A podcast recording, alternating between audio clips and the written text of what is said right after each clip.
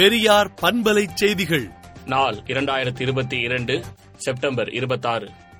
மாநில அரசுக்கும் ஆளுநருக்கும் இடையே உள்ள கோப்புகள் பற்றிய தகவலை செய்தியாளர்களிடம் ஆளுநர் கூறலாமா என்றும் போட்டி அரசாக நடத்த ஆளுநர் விரும்பினால் மக்கள் உணர வைப்பார்கள் என்பது நினைவிருக்கட்டும் என்று திராவிடர் கழக தலைவர் ஆசிரியர் கி. வீரமணி அறிக்கை விடுத்துள்ளார். செங்கல்பட்டு மாவட்டத்தில் நுண்ணீர் பாசனம் அமைக்க இந்த ஆண்டில் ரூபாய் பனிரெண்டு கோடி நாற்பது லட்சம் இலக்கு நிர்ணயிக்கப்பட்டுள்ளது என்று வேளாண் அதிகாரி சுரேஷ் தெரிவித்துள்ளார்.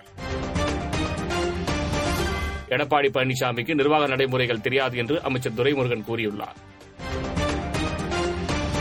எழும்பூரில் வாகன சோதனையின் மலேசிய நாட்டு நாணயங்கள் இருபத்தைந்து மூட்டை பறிமுதல் செய்யப்பட்டது. அதிமுக பொதுச் செயலாளர் தேர்தல் எப்போது என்பது குறித்து முன்னாள் அமைச்சர் ஜெயக்குமார் விளக்கம் அளித்துள்ளார். பெட்ரோல் குண்டுவீசில் ஈடுபட்டவர்கள் மீது முதலமைச்சர் மு க ஸ்டாலின் கடும் நடவடிக்கை எடுக்க வேண்டும் என வானதி சீனிவாசன் கூறியுள்ளார். விவசாயிகள் செய்துள்ள சாகுபடிக்கு ஏற்ப கூட்டுறவு வங்கிகள் கூடுதல் கடன் வழங்க வேண்டும் என ஜி கே வாசன் வலியுறுத்தியுள்ளார்.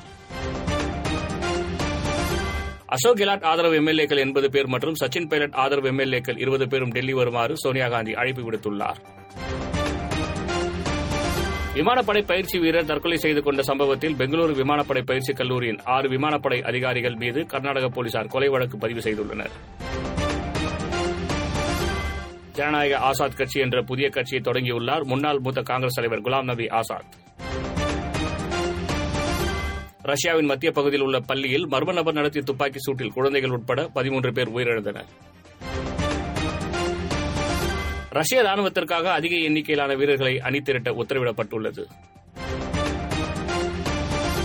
உக்ரைனுக்கு எதிராக ரஷ்ய அதிபர் புதின் அணு ஆயுதங்களை பயன்படுத்தக்கூடும் என்று உக்ரைன் அதிபர் ஜெலன்ஸ்கி தெரிவித்துள்ளார்.